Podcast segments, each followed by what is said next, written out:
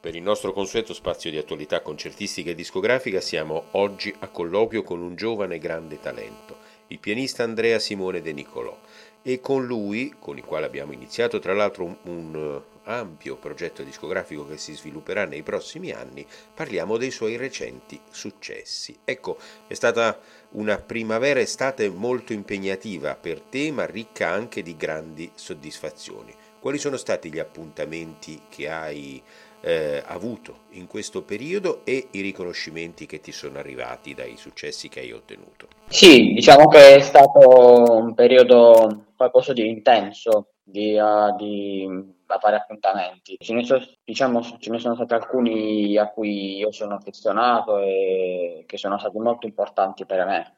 Per esempio, uno dei più importanti è stato sicuramente un concorso che ho fatto a Berna, l'Elevato Piano Competition, la finale appunto tenutasi al Conservatorio di Berna, dove ho diciamo, vinto il, uno dei tre premi speciali messi in palio in questa circostanza, ovvero io ho vinto quello per la migliore musicalità. E oltre a questo ce ne sono stati tanti altri, per esempio l'ultimo di questo diciamo dire, un lungo ciclo è stato quello del Festival Bozen a Bolzano, dove ho partecipato per il Festival Antica, quindi quello per la musica classica, dove eh, siamo andati, sono andato insieme ad altri clavicembalisti, una polacca ed altre due italiane. Un'esperienza veramente molto bella anche per il contesto in cui si è svolta, perché è stato un contesto di livello e anche con un pubblico molto esigente. Sì, perché dobbiamo dirlo ai nostri ascoltatori, tu eh, dividi la tua attività e il tuo studio, il tuo repertorio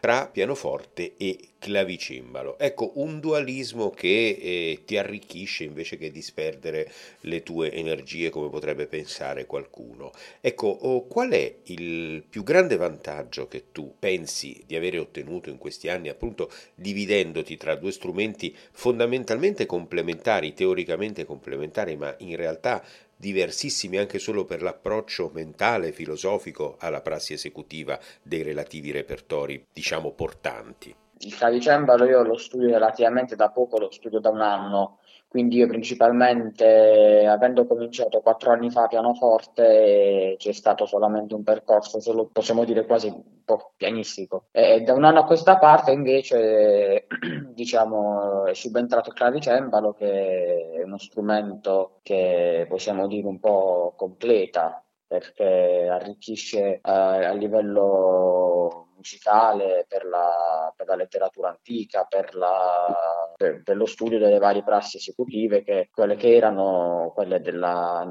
della musica antica, quindi quelle del barocco fino al Settecento. Questo ovviamente col pianoforte non si può approfondire perché il pianoforte ha un repertorio che va, diciamo, da seconda metà del Settecento fino ai giorni nostri, quindi al Novecento fino ad arrivare al XXI secolo. Quindi è una, un'epoca, quella del del barocco che non si approfondisce nel pianoforte, invece col clavicembalo appunto l'opportunità di approfondire questa epoca storica che alcuni magari possono anche sottovalutare o alcune volte altri la, la danno come diciamo un'epoca superata, invece è un'epoca molto bella e ricca di molte difficoltà. Parliamo un po', andiamo un po' alle tue radici musicali.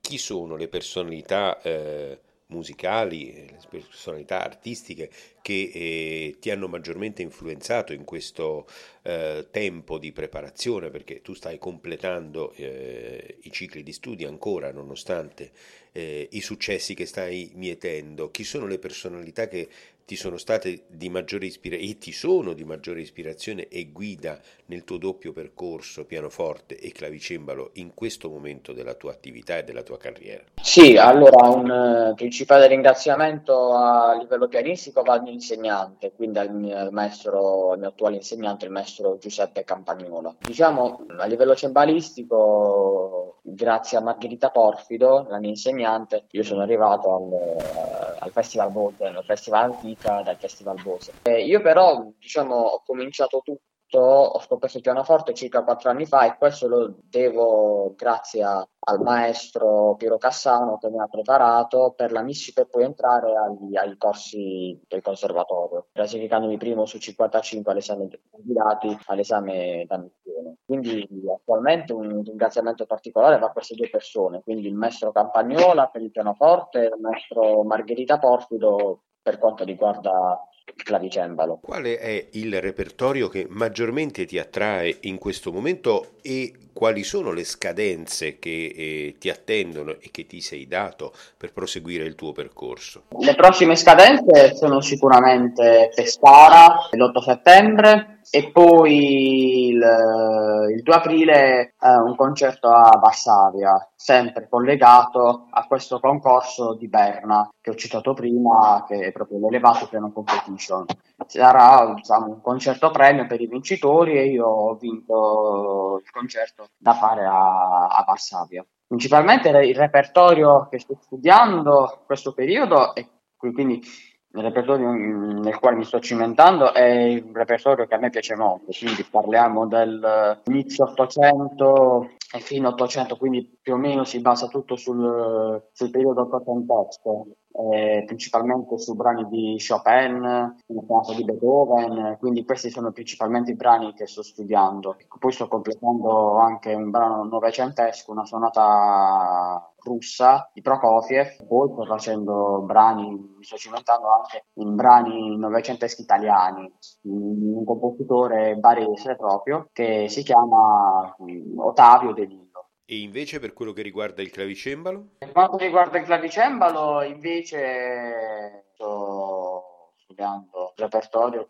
quello di Handel, quello di, di Bach, la, partite, una partita di Bach, una suite di Handel, la sonata di Mozart, la famosissima K331 di Mozart con, con diciamo, il terzo movimento che è il, il famosissimo rondò alla turca finale. Quindi principalmente sono questi qua i brani che sto studiando proprio a livello cembalistico. Indipendentemente dai tuoi insegnanti, dalle persone che ti stanno guidando in questo percorso, ma eh, quali sono secondo te e per il tuo modo di eh, affrontare e studiare il tuo repertorio i pianisti, i grandi pianisti del passato e del presente più interessanti come modelli da seguire?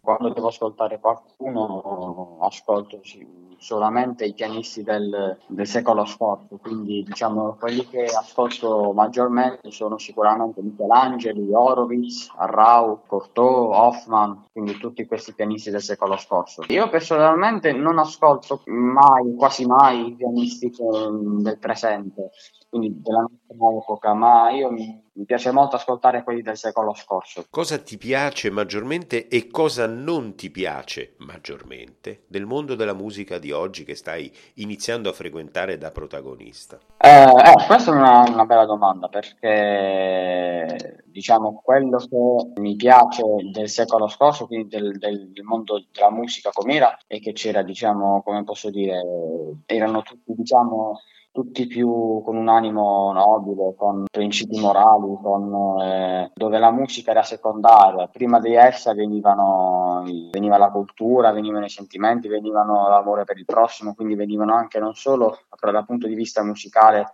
artistico, ma venivano proprio i, venivano fuori i valori della vita, quelli che ognuno di noi dovrebbe rispettare nei confronti dell'altro. Invece quello che non mi piace, se posso, nel, mio, nel, nel mondo della musica del, del nostro periodo è proprio quello, è come se si avvertisse un senso egoistico nei, nei confronti di, un, di, ognuno di noi, dove, la, la, dove la, la nostra persona è deve essere al primo posto su quella degli altri. Questa è una cosa che personalmente, quello che, quello che può essere il mio piccolo parere, piccolissimo parere, è una cosa che non condivido e che non mi piace tanto. Ultima domanda Andrea, tu sei calato a pieno titolo e quasi a tempo pieno nel magico e talvolta mh, mm, poco magico mondo dei grandi concorsi pianistici internazionali. Ecco, che universo è? Raccontacelo dal tuo punto di vista, perché i concorsi sono un po' la croce e la delizia dell'organizzazione dell'organizzazione musicale, sono delle porte di accesso alla grande carriera, ma talvolta sono anche delle trappole. Insomma, tu come stai vivendo questa fase che ovviamente ti vede passare attraverso questa cosiddetta tappa obbligata per un giovane di grande talento quale tu sei? Beh, sicuramente i concorsi hanno lati positivi e lati negativi. Quello positivo è appunto quello di confrontarsi con, con eh, altri pianisti della proprietà e anche più grandi, quindi proprio un mezzo di confronto. Però dall'altro lato i concorsi, diciamo, l'utilità dei concorsi alla fine, in fin dei conti, non è proprio quella, se proprio dobbiamo dobbiamo essere realistici. Infatti, come disse, io prendo sempre esempio una frase di, del grande pianista Vladimir Horowitz. Molte volte i concorsi sono soprattutto politici, più che quindi subentra una questione proprio politica del, del, nel giudizio, ovviamente. Quindi, per esempio, in commissione c'è un maestro, lui porta l'allievo e l'allievo lo piazza ai concorsi e vince sempre. Quindi questa è una cosa che non è, diciamo, tanto bella. Però io li prendo i concorsi, li prendo sempre come un, un momento di confronto, un momento di... lo prendo come un'opportunità per suonare, per dare il meglio di se stessi in quel momento. E questa è davvero l'ultima domanda, ma forse ancora più difficile della precedente. Il confronto tra l'Italia e, e, il resto del mondo, soprattutto il musicalmente civilissimo, almeno nelle nostre convinzioni, Nord Europa. Ecco, come vivi tu questo confronto? Insomma, tu eh, sei un giovane italiano che si sta iniziando a confrontare con la vita musicale internazionale. Quanto è diverso all'estero rispetto che in Italia? E se è meglio che in Italia? Sì, diciamo che anche chi non è del mestiere diciamo, può notare una certa differenza perché proprio all'estero si ha il punto della musica, la musica viene messa al pari di, di quasi, pure qualsiasi materia scolastica che possa essere letteratura, possa essere storia, geografia, che appunto è una materia che completa con le altre la, la persona la propria personalità, come, come si può dire. Eh, in Italia purtroppo non c'è questa cultura perché, perché, l'ho capito anche a mie spese, l'ho capito sulla mia pelle pure, la musica in Italia viene vista come un hobby, viene vista come una, un diversivo, viene vista come qualcosa per... Eh, per occupare le proprie giornate eh, al posto di, no, di, non far niente, ecco, come, come, posso, come, posso, dire. Infatti questa differenza nei concorsi e nei contesti internazionali si sente, si vede e si percepisce, si capisce. Infatti tutti i talenti oggi de, della mia fascia d'età non per forza anche 15, 16, 17, anche più grandi, vengono tutti eh, principalmente dal, dall'est Europa, quindi parliamo della Russia, magari alcune volte anche vicino, vicino all'Italia, quindi parliamo anche della Slovenia, alcune volte tornando sempre a est, Armenia, quindi da queste regioni dove certo ancora hanno è rimasto appunto il forte culto per la musica che continuano a coltivare, che hanno coltivato e che stanno continuando a coltivare per le, anche per generazioni future.